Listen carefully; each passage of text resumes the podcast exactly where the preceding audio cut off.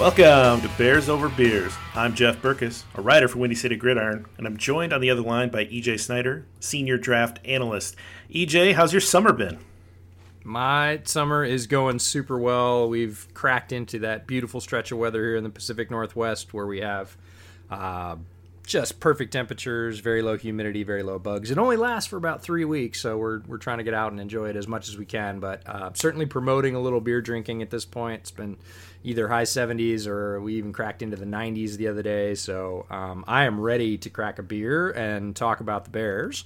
Uh, what about you? Well, absolutely. We had really hot and humid weather in the Midwest all through July. Had some brutally hot days. Got heat heat index over 100, 105 and so uh, we have actually cooled off a little bit, and the, the nights are nice, and actually the days are pretty manageable too. So uh, very exciting, and it is perfect beer drinking weather. And so let's talk about the beers that we brought on. I will go first. I am drinking a beer called Palisade Porter from Voyageur Brewing Company, and it's actually a gift from my friend Joe from Oklahoma. He was coming back with his family from a vacation up in northern Minnesota, made Des Moines their halfway point and we had a socially distanced dinner on my patio in the backyard. Uh, so it was very nice to meet his family. Uh, known him for a long time, and he brought a six pack for me. I've been saving it for our first show back from summer break. What about you? That's awesome. I also have a beer uh, from a brewery I've not tried, which is kind of funny because it is right up at the top of Snoqualmie Pass in Washington, which is the dividing line at the top of the Cascades between eastern Washington and western Washington. And it's only about an hour from my house, but a guy took over a little sort of ski chalet up there and started an outfit called Drew's Brews. So this is D R U B R U. It's called Drew Brew. That's his output, and this is his Maibock um, German spring style lager. I've had it since the spring. It's a 22, and um, I know some folks that rave about his beers, and I just haven't had one, so I'm excited to give it a shot. And it should be pretty clean going down. So let's get these open. All right, let's get them. Been a while since we've done that. So. Oh yeah, but uh, welcome return. So I am man, I'm I'm glad to see you, partner. It's uh it's been a while, and we've both been doing other things, but um, good to be back in the saddle. We should in, uh, mention uh, that if you haven't been following EJ's other project, make sure you're checking out Bootleg Podcasts with Brett Coleman. Uh, they are doing a lot of great stuff. They're obviously draft nerds, but they're talking about the whole league, and uh, you know they get some good Bears talk in from time to time. Uh, probably a little bit more than one thirty second uh, of the uh, entire show is dedicated to the Bears because of EJ, but uh, good stuff there. And then, of course, if you have been following along with the Halas to Mack podcast series, uh, you know, we finished that up. It's 11 episodes. We took uh, each decade one at a time and finished with looking towards the future, trying to apply lessons from the past. If you missed it, all of them are available on the Windy City Gridiron podcast. Would love it if you uh, dove in and, and check that out. You still got some time before any sort of meaningful football is played. So, with that said, let's get into what we know about the Chicago Bears heading into 2020. And I think that if we started any other place, it would be a little silly. We are going to have to talk about COVID 19, the coronavirus, and what that has meant to professional sports and what that has meant so far to the Chicago Bears. And the first piece of that that is very meaningful to the Chicago Bears roster is that Eddie Goldman notified Ryan Pace and the Chicago Bears that he will be opting out of the 2020 season because of, of, of COVID 19. So, what that means is that uh, Eddie is going to be able to uh, get paid out part of a con- part of his contract, but most of his contract just moves forward an entire year. And so Eddie's contract no longer expires in the year that it was originally signed. It gets pushed a year and then he is is still on the team, but he is not going to be playing this year. His backup, John Jenkins, who signed a one year contract, he was recently put on the COVID protocol list, which is a little different. That just means that he has either been tested positive for COVID 19 or has been in contact with people that have, and so they're putting him in isolation. That does not mean that John Jenkins has opted out for the season. That just means that he's under a specific list uh, to notify people that he is under a COVID protocol. So, those are two important things. I think the biggest name that we heard on the COVID protocol recently was Matthew Stafford. Uh, Matthew Stafford is not opting out of the season, at least as far as I know. Um, he is on the COVID protocol list. So those are important distinctions to keep in mind because we are still um, within the window where players can. I uh, uh, tell their general managers that they're going to be opting out with the season. I've heard some different stories, but I think sometime by the end of this week, this coming week, will be the end of the opt out period. So, what does that mean from a football standpoint for the Chicago Bears? Well, it means there's a big hole in the middle for sure, or a couple of big holes in the middle at the moment. If games needed to be played today, which they thankfully don't, uh, Eddie Goldman would not be there. And Eddie Goldman is um, a limited part of the defense, but an important part of the defense. Um, on those downs, when you are expecting run or you're compressed in yardage and you are expecting uh, to really control that middle of the field, that's Goldman's bread and butter. He is very good at it. He had a little bit of flash of pass rush when he showed up with the Bears, uh, but really Eddie Goldman is about two gapping and controlling the nose and making sure there's about a three yard section right there in the middle that doesn't go anywhere, and he's quite good at that. Um, Jenkins was pretty good at it too in his backup role. And right now, the Bears don't have another guy or guys, I should say, that fill that role really, really well. So um, hopefully Jenkins comes back healthy from the COVID protocol list. We should also mention that that can include things like being an asymptomatic positive, where you test positive for COVID, but you don't have any symptoms. You're not sick. Um, so we don't know in his case what it was, but hopefully he's you know first and foremost healthy and not affected by the disease, um, and can come back and and play that role for the Bears. But right now, um, there's nobody really in that role of UDFA or low round draft pick or guy that's been hanging around the roster that can really stand in. Um, and it's a little unfortunate because there was a lot of those guys in this draft uh, that both went late in the draft and um, even made it to the UDFA status quite a few teams actually picked up two of those guys, um, either drafted one and picked up a UDFA or whatever. The Bears chose not to because they had two guys that they liked, and now they have um, one uh, if John Jenkins comes back or comes back healthy from the COVID protocol list. So it's a bit of a hole roster wise, and it'll be really interesting to see what teams do because of the contract situation that you mentioned. Um, guys are guys contracts are pushing um, because of all the impacts of COVID. The salary cap situation is uncertain, so people don't know if it's going up or going down. Uh, so teams are being very um, they're they're definitely establishing a sort of cash preservation mindset. So um, it's interesting to see how they'll fill these holes, and we're going to see this all year long, right? We're going to see um, rooms throughout the division and the league that get hit by this. You know, four four wide receivers decide to have a barbecue, and three of them come down with COVID. Um, there's only six wide receivers on the team. Like, do they do they pull people up from the practice squad? Do they have to cancel the game? Do we see DBs running routes a la Devin Hester? Are they going to run the single wing? Yeah, all that stuff's going to come into play. We're going to see some three tight end sets because, hey, those guys can catch the ball too. And um, it's just going to be a fascinating sort of sub story to the to the entire year, and there's going to be an asterisk by this because you know what if Matthew Stafford um, comes down with it and and really has affected health and maybe decides I'm out, right? That would be a huge divisional shift um, with a starting quarterback, long time tenured starting quarterback having to sit out. So we're going to see these things pop up. It's going to be a very very interesting year that way. So I think if we think about it, and, and I think it goes without saying, but we'll say it just so that we're kind of on the record here. But Eddie Goldman did what's best for him. All the best to Eddie. We still love Eddie, and you know we're excited to get him back in 2021, where hopefully all of us are uh, putting this COVID stuff behind us, and we have a vaccine, and everything's back to somewhat normal. And so, good for him for making a decision that he feels most comfortable with.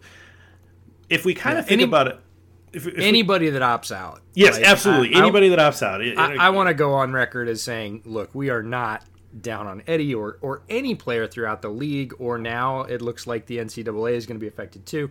Um, everybody's going to have to deal with this, and they all need to make the best choices for their life, for their family. Football is a game. We love it. We attach a lot of things to it. It's still a game. COVID's deadly serious whatever their choice is and why ever they made it, that is up to them. It is a personal choice, and we absolutely support their choice first and football second. Right. So the way that I wanted to kind of think about this when we're talking about it from a football perspective is, you know, we're not necessarily divorcing the seriousness of, of what is happening, but we, we want to kind of talk about this from a roster management standpoint and from a football standpoint.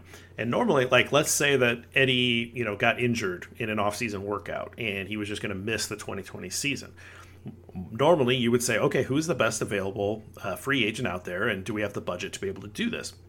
So the best available free agent that could replace Eddie Goldman is actually a really good one. It's Snacks Harrison, and Snacks Harrison is still available because he's he was waiting for a good contract. And he might actually have waited into a pretty good contract. And because Eddie's 2020 salary is being pushed to 2021 there is a little bit more room that has been opened up uh, in, in the budget. However Ryan Pace may be thinking about 2021 with some unknowns about what the salary cap might do. Will it go down? Will they be in a lot of trouble? Will they have to make giant moves to be able to make some cuts to get under the cap in 2021? So there's a lot of things that are moving parts that I don't really understand um, the full picture of. I don't think anybody quite does yet. We don't have full information. But normally, in a normal year, I think you would say, well, they're going to try to go out and they're going to talk to Snacks Harrison and, and see if, if he's willing to come in and play at a, at a nice deal for the Bears. Now I'm not so sure. Yeah, there's a couple of different ways to go here. That's certainly one of them, but uh, all the factors that you mentioned about contract stability, um, cap uncertainty, um, general managers trying to line up uh, money for the future, and, and that was going to be an issue for Ryan Pace, anyways, pretty much after this year. He has about a year, year and a half before even with the current players and the current salary cap, the Bears were going to start to be pressed and have to make some cuts. The proverbial window was going to start to close. So I think we're going to see the Bears be fairly mm, reticent to throw cash at people. Now, again, if somebody really wants to play, uh, maybe they come in on a budget contract, but boy, that changes with COVID as well, right? The risk has gone up. It's not just football injury and a short career, which has always been there, but now, if I have a family situation, if I'm worried about my own health, um, there's an added sort of risk, and there's not going to necessarily be added reward. Right. Plus, you have just simple supply and demand. So if more defensive linemen decide because they're bigger and they would be more at risk given some of the things that we know, and maybe that was part of what Eddie made his decision as, uh, there may be more guys that opt out, and so there may be more teams that are interested in in acquiring Snacks Harrison services, and therefore that drives up his price. And is that going to uh, you know really make Ryan Pace balk. So very interesting in terms of the football roster management uh, stuff. There will be a lot of moving parts. I imagine that this week will be very interesting to see what those final opt out lists look like. And what then that second, what would be like the ninth wave of free agency, the the post opt out wave of free agency looks like. Yeah, it's very recently too. Within the last few hours, it's come out that um, some of the NFL decision makers would like to see that window shortened because they actually feel like some folks who are in line for contracts are using it as leverage, right, uh, to push off years, right, and and make people basically. You know, Allen Robinson could do it, right? Allen Robinson's a guy waiting for an extension, and he could say, nah, "I'm opting out. Like, give me a new deal." Um, so they feel like it's become more of a bargaining chip. And again, players have limited limited leverage. Good on them for using what they've got. But I've heard some some talk that they might want to push that uh, closing deadline closer, and that would I think compress it even more and make it, um, boy, if it's even possible, more chaotic than it's been. Right. Yeah. What's interesting though is if they opt out, then their contract just gets pushed to the next year. And so if you're looking for a new contract that might not be the best leverage to play because you say, well, yeah, make the best decision for you, and then you do it, and you're still under that same contract next year. So I'm not sure Allen Robinson wants to do that. I think he wants to get on the open market, and I think he wants to get a new deal, uh, or he wants to be paid handsomely by Ryan Pace in, a, in, an extension, which I hope happens.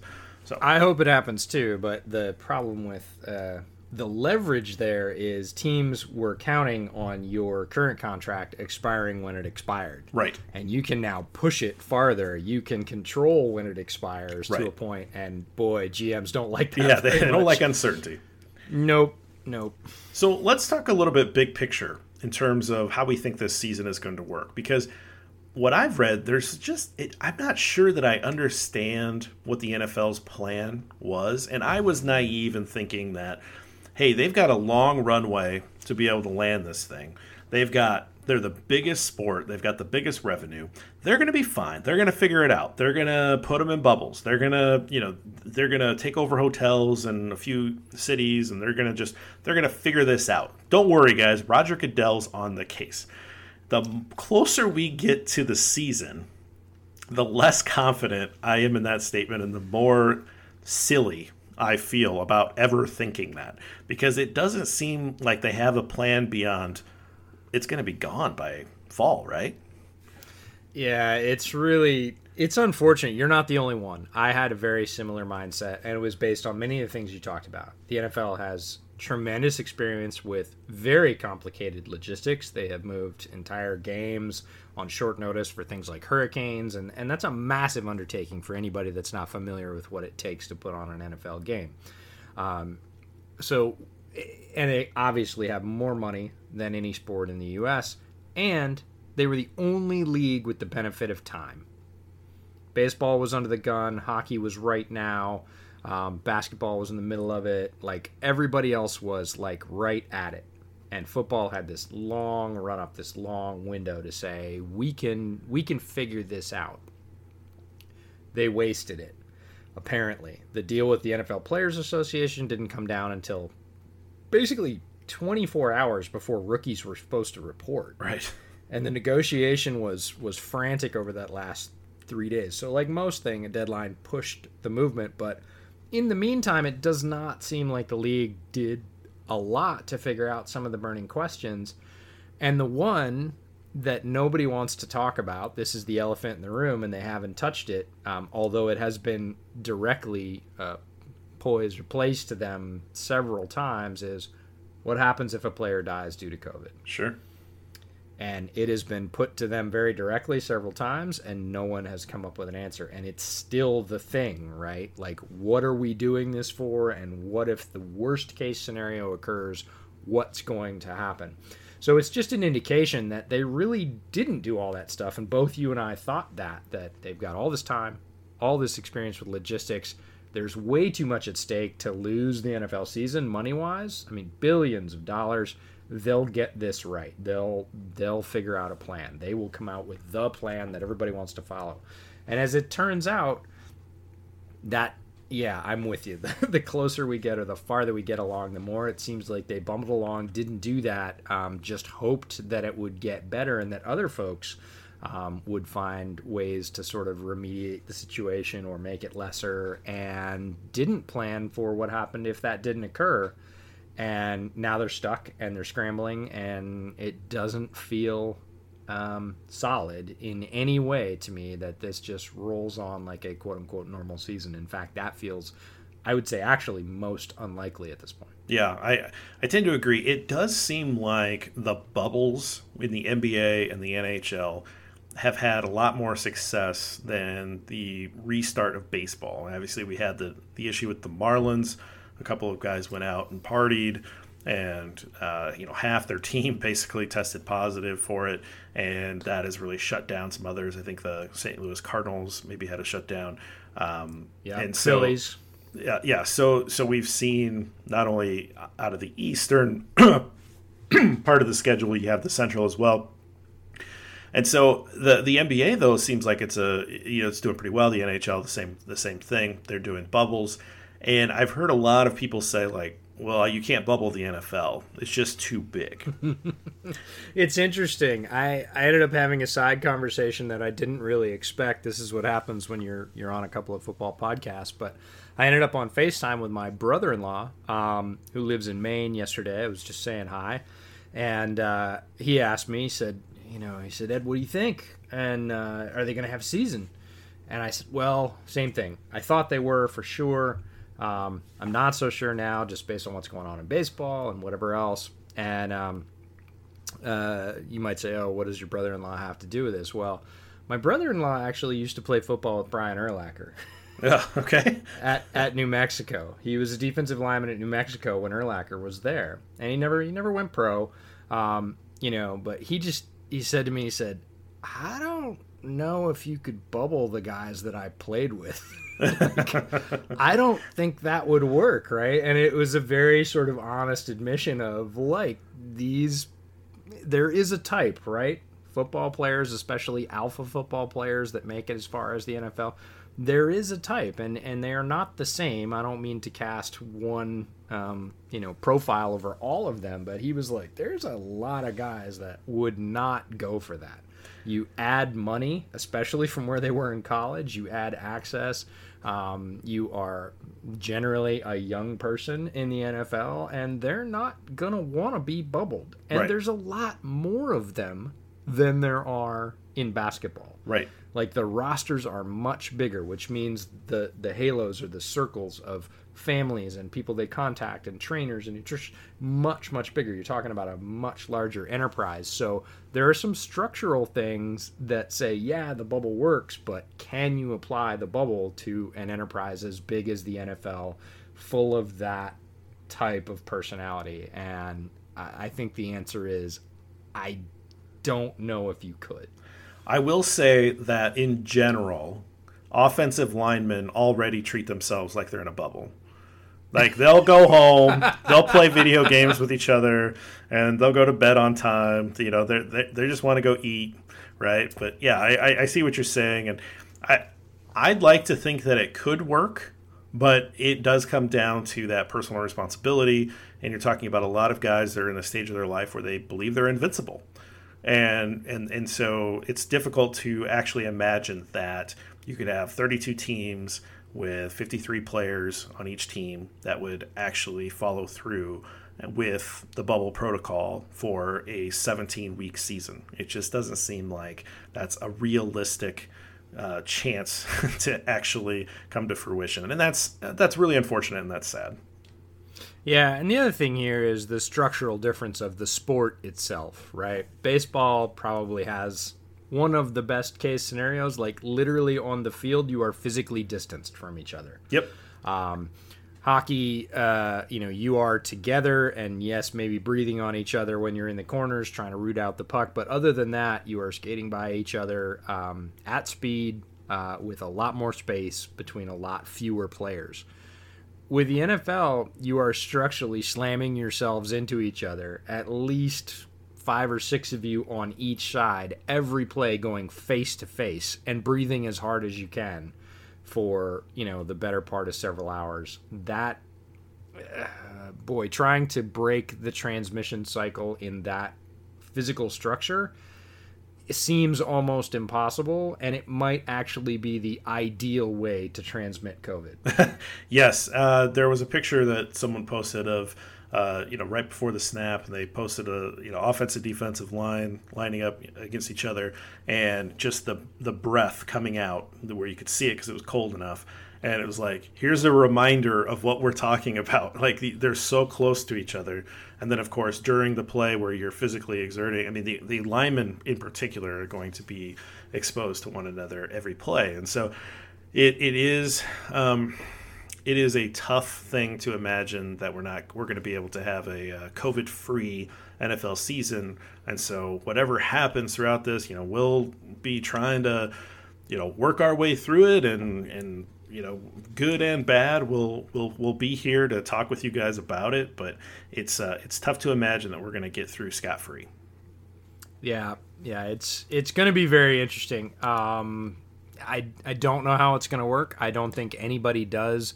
Uh, my advice to, to all the fans out there and folks who are wondering is if anybody tells you that they know exactly how this is going to work and this is how it's all going to play out, I wouldn't listen to that person anymore because nobody knows that right now. This is still uncharted territory.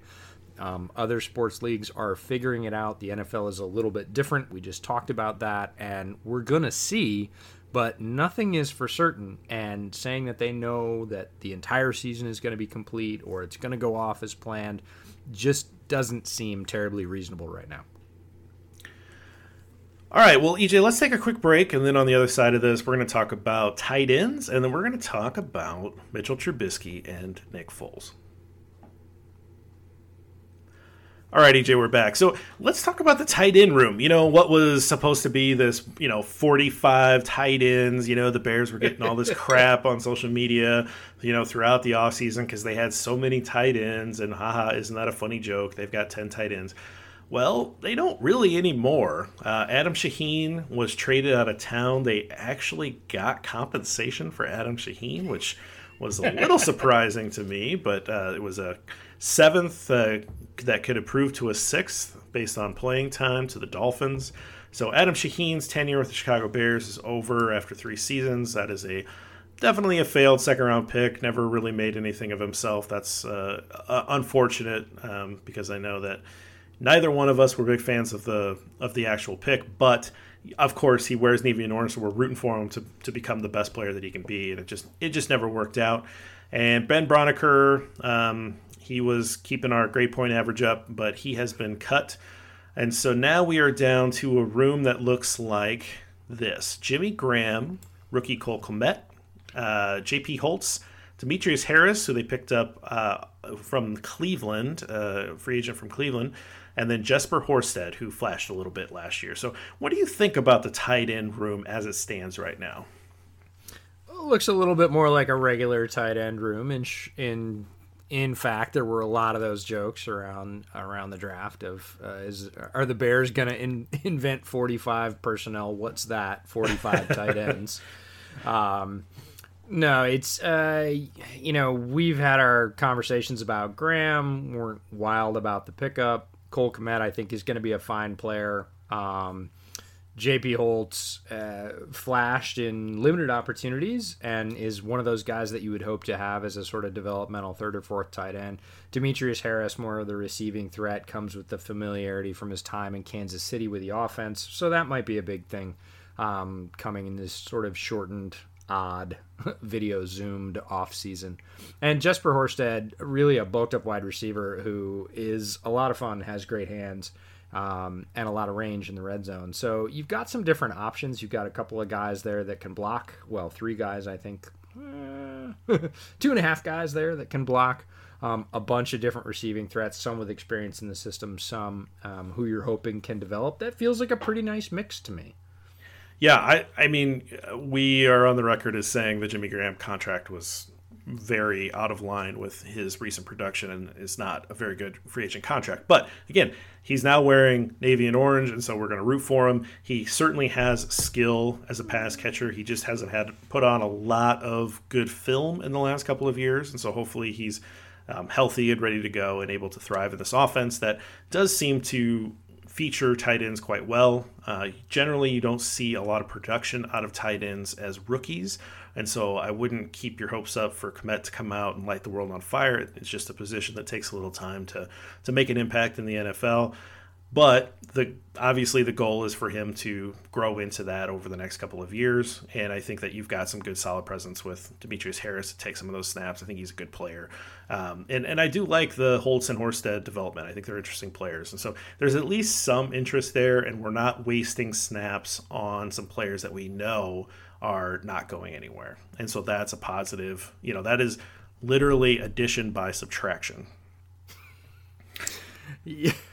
Yeah, and uh, you know, again, I came down pretty hard on the Kmet pick, not because of Cole Kmet, right? I've said since day one, I like Cole Kmet as a player. I think he's going to be a good football player. I think he will contribute for the Bears. Absolutely going to root for him because he plays for Chicago. He's a local kid. That's all fantastic. Um, the bottom line is rookie tight ends, as as Jeff said, don't contribute on a high level typically. Um, it's very rare when they do. He has a skill set that could grow into a 2A tight end. He's probably not going to be that this season. And in terms of Holtz and Horsted, you've got two guys who are a little bit on different ends of the spectrum. Horsted more the sort of pure wide receiver. Holtz a big guy who can block, who has a little bit of receiving to his game as well. So you've got a nice little bit of balance on either side there. You don't have two guys that are trying to fill basically the same role in the Bears right. offense. So it's a decent mix. It certainly looks better. It looks about like I think a lot of people thought it would when they they trimmed it out. Braunecker had a great special teams presence. Um, never really blossomed into that uber athletic uh, sort of receiving type end that they hoped he would be. because um, he had some crazy measurables, but he's gone unfortunately.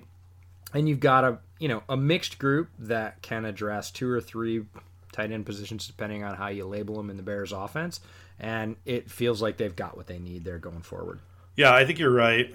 So, all right, well, let's talk about the big story of the offseason. Obviously, we have 30 some minutes into this podcast, but we have to talk about it. Mitchell Trubisky and Nick Foles, are they in a true open quarterback competition? Or do you think that maybe one of them has the edge going into this? Uh, before we even get into that, okay, because we we have to get into that. You're right. Uh, it is the story. It's what everybody wants to talk about. We we definitely buried the lead a, a little bit talking about it last. Tells you how excited we are about it. But uh, before we before we dig into the brass tacks of what's gonna how this one's gonna burn down, um, I wanted to ask what your hopes or interests are because it's a story regardless, and regardless of how we think it's actually going to play out or whether or not we think it's true competition, we'll talk about that and sort of put our expectations on on, on record for what we think might come down. But what what's interesting to you about this dynamic? Uh, anything about Foles, Trubisky, the additions, uh, anything? What what really kind of is your hook here? I think that both of these guys are actually premium backups in the NFL. and I don't, I don't mean that to be mean because you can make a lot no, of money and, and, that's a, it's a good place yeah. to be. But I think these guys are the guys that you want to be your number two quarterback. And unfortunately, the Bears have two of those. And two number twos does not add up to one number one. And that's unfortunate. And so, unfortunately, I don't have huge aspirations for this duo, one of them emerging as the future of the Chicago Bears and leading them into anything great. I think it's going to be can one of them take control and stay healthy throughout the season and put together good games and let that defense carry you. Not lose any games, just ride along with it. And and so I I think my my expectations are pretty low in terms of a ceiling. I'm just hoping for a good floor. yeah, no, I'm with you. Uh, my interest is a little bit different. I, I, I definitely want to see how it plays out, but I'm just fascinated by Mitchell Trubisky at this point in terms of where he is now. Not what we thought he was going to be, not what I wrote about when he was drafted, um, not him leading the Bears to the precipice of what could have been their, you know, most recent best professional achievement, save a double doink field goal. None of that. That's all in the past, right? 2019 set Mitchell Trubisky where he is in the NFL landscape, which is a guy that didn't play well from the opening game, really from the opening snap against Green Bay. Came out looking scared and just wasn't a functional quarterback. And you can measure that any way that you want to. Uh, statistically, the eye test on the field it all came out to not very good. So that's where he is or was, and every season is new. Now, my fascination is what does that guy do, right? Your team brought in, some people say competition, some people say a starter. I tend to think Nick Foles will probably be starting sooner rather than later, but what does Mitchell do, right? Does he go and change his mechanics? Does he does he dig in and try and figure out what was wrong with 2019 largely mentally in his head? Um, does he try and meld those two together, the physical and the mental, and come out and compete, or does he just fold? Right? Does he put up a good front because look, it makes him money, and you know, like you said, you can make a very good living in the NFL as a backup quarterback. Is that what he's got his sights set on, or as a young guy, is he still sort of, you know, arching for that top spot and hoping that he gets there. I'm really interested to see what Mitchell Trubisky does. I think it'll tell us a lot about who he is. Now, let's get to the expectations. I don't think that he is going to ascend and be a top 10 quarterback in the NFL. That's that's not what I'm talking about here, but he is a guy that has shown flashes. He's incredibly athletic. And if he could play with more consistency, both mentally, which is probably the biggest thing, and physically. He has some mechanical hitches that keep him from doing what we want to do, and those have been Uh, those have been analyzed at length by guys like uh, our colleague Robert Schmitz, who uh, has done some great breakdowns, as have many others, about what Mitchell needs to do or what he didn't do. I'm just interested in how this guy responds. What's on the inside, and and how does he deal with his current situation, which is, you know, bottom tier starter in the NFL with some serious competition to his job in Chicago. And does he rise, or does he just sort of settle into the background? Right. I, I think those are fair expectations or, or interests in this one, and to see how he responds and how he comes back. I think that when you really think about all of the mental processing issues that he clearly exhibited, and his strengths were taken away by one, either defense is not allowing him to run, or two, him not feeling comfortable with running because he uh, has been injured a couple times on runs with some awkward slides. Um, and, and things like that. And so I, I don't know what the mental processing is with with taking away that part of his game, but when you you know look at Mitchell Trubisky, a lot of what seems to be the issue is happening between the ears. And there are some physical, you know, he's got a good arm. It's not the strongest arm in the league by any stretch of the imagination. He's got a good arm that can get the ball where he needs to be, but that wasn't there either. But the biggest concern is everything that's between the ears. It's the mental processing, and it just didn't seem like he had that, and it pretty much at any point during the 2019 season. And so you're going to have a guy in Nick Foles that may not be as physically talented as Mitchell Trubisky, and certainly is not at, at this stage in his career a guy that is a threat to run. Uh, certainly not as good as Trubisky has uh, during his short career, but Nick Foles is not going to make the mental mistakes. He's going to make the right read, and he's going to put the ball in a place that is catchable um, more times than not. And so, all of those plays where you see receivers running wide open that Mitchell Trubisky missed last year, Nick Foles is going to hit those guys. And so, to me, I think that Nick Foles, it's his job to lose. But I have some very, I really want to hear what you think.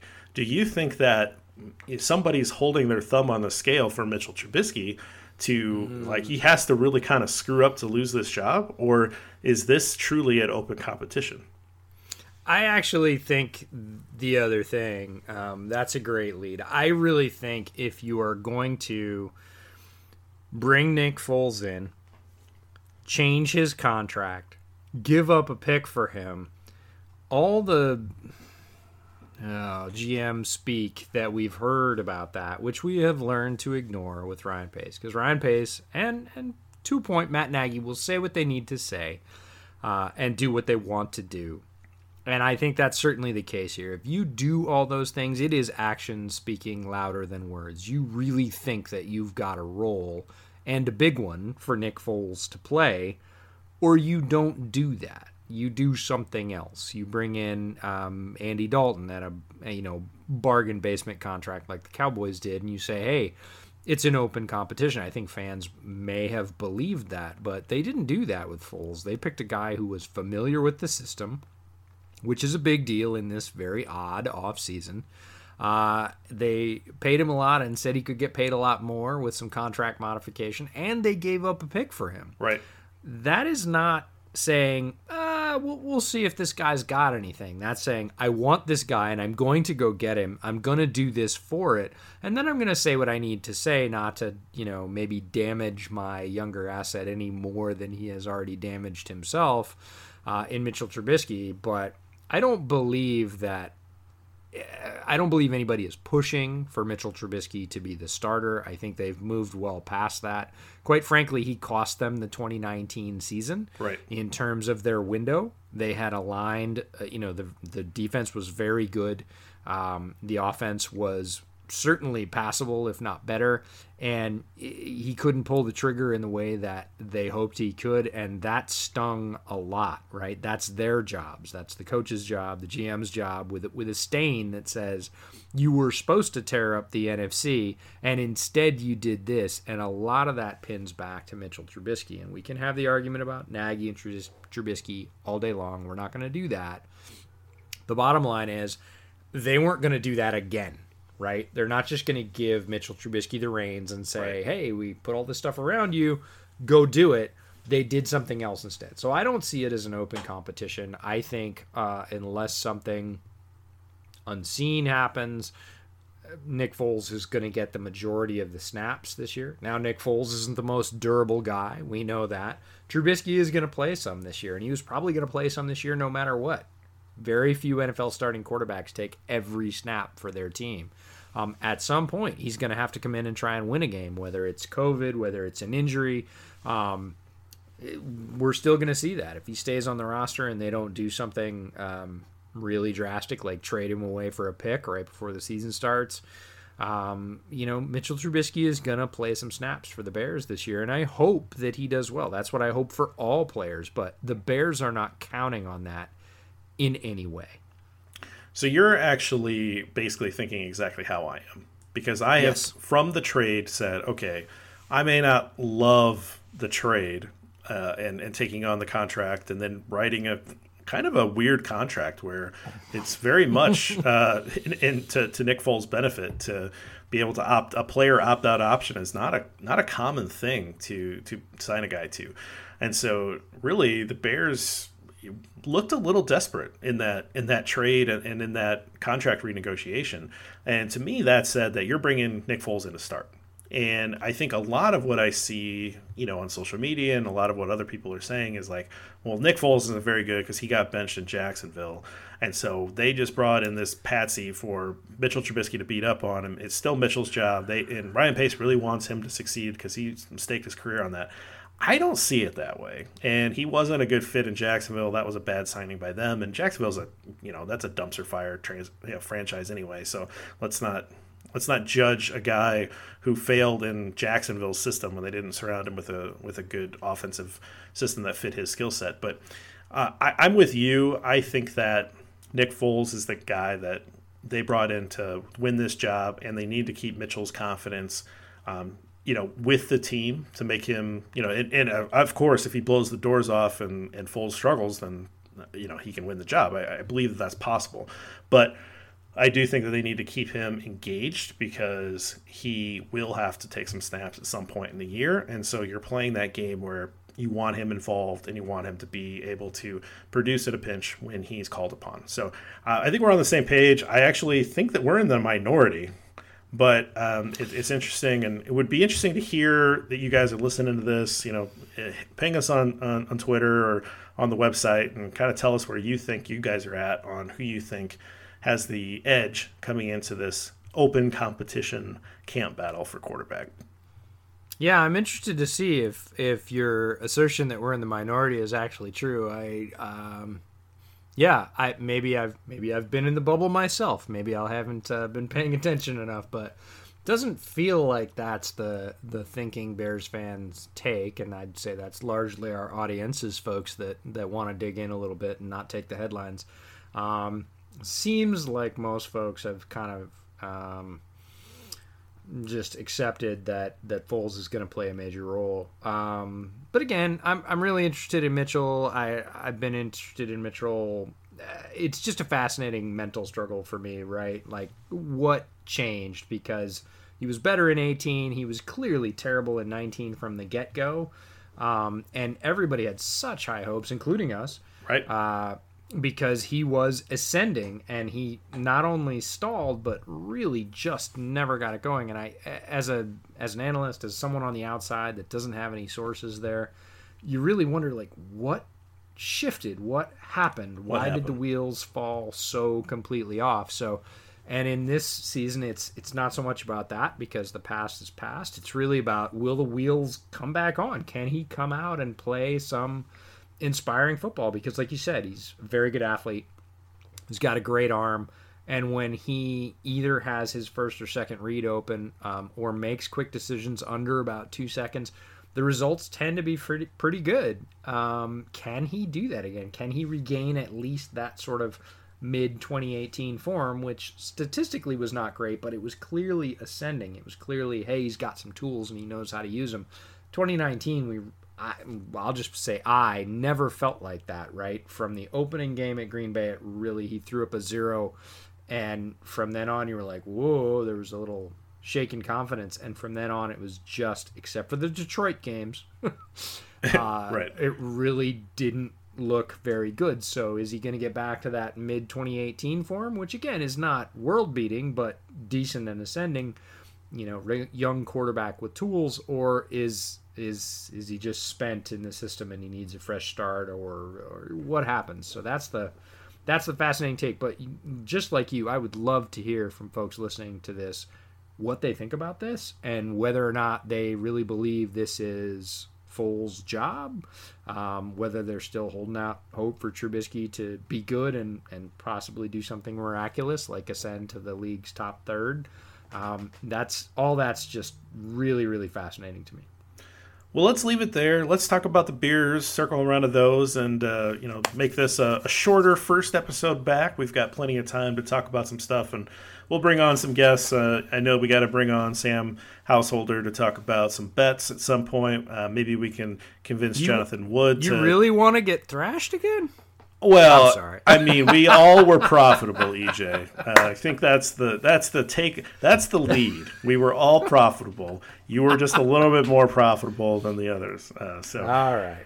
uh, yes, I do want to get thrashed again. That's fine. I, I'm, I had a lot of fun with that episode. We want to do I it got again. lucky. I got lucky. Let's let's well- be honest. I don't bet, so I got lucky. But it was it was a good episode, and I'd love to have Sam back on. Sam is uh, a great colleague of ours at Windy City, and, and any chance we can have to get him on the pod is great. So my beer, um, it's just it's a solid porter. Uh, nothing remarkable about it on the tasting notes. There isn't anything that you're like, oh, this is a cool porter because it does this. It's just a solid entry. Um, it's totally drinkable. It's five percent. Nothing wrong with it. It's a solid beer. What about you? I'm uh, a little more on the. Oh damn! I'm really sorry I didn't try this earlier. Trip. Um, this is 6.5 percent by volume.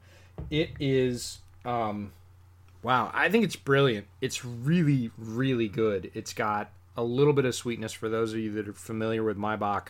It's a it's a golden style, not clear.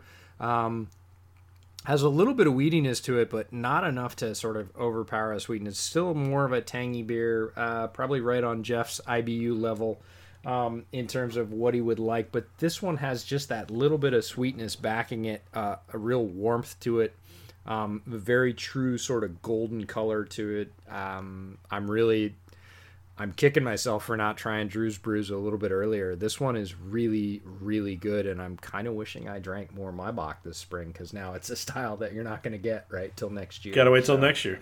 I know, but uh, it's might be worth the wait. Very, very, very good offering, and it's always great to see a young brewery um, that is producing consistently because that's usually the sort of Achilles heel of young brewers is consistency between their batches. They might produce one that's good and one that's not. Um, with as many people I know that have said really good things about his beers, um, I'm I'm a fan. This is great stuff. Excellent. Well, great. Thanks. Uh, happy to be back and uh, talking about Bears, and it'll be a weird season, but I'm happy we'll be talking about it together. So, you want to get us out of here? Yeah, absolutely. So, of course, you can follow Jeff at GridironBorn on Twitter, and I am at the Draftsman FB, as in football. Most of our work goes up on Windy City Gridiron. Um, you can check me out on the Bootleg Football podcast with Brett Coleman, as Jeff said earlier. Um, and we will be with you. We don't know what our schedule is yet. Uh, it's a weird season. We're probably going to have a bit of a weird frequency getting podcasts out, but we will be with you. We are back in the saddle and producing content as uh, the need arises. So um, until then, thanks for listening and bear down.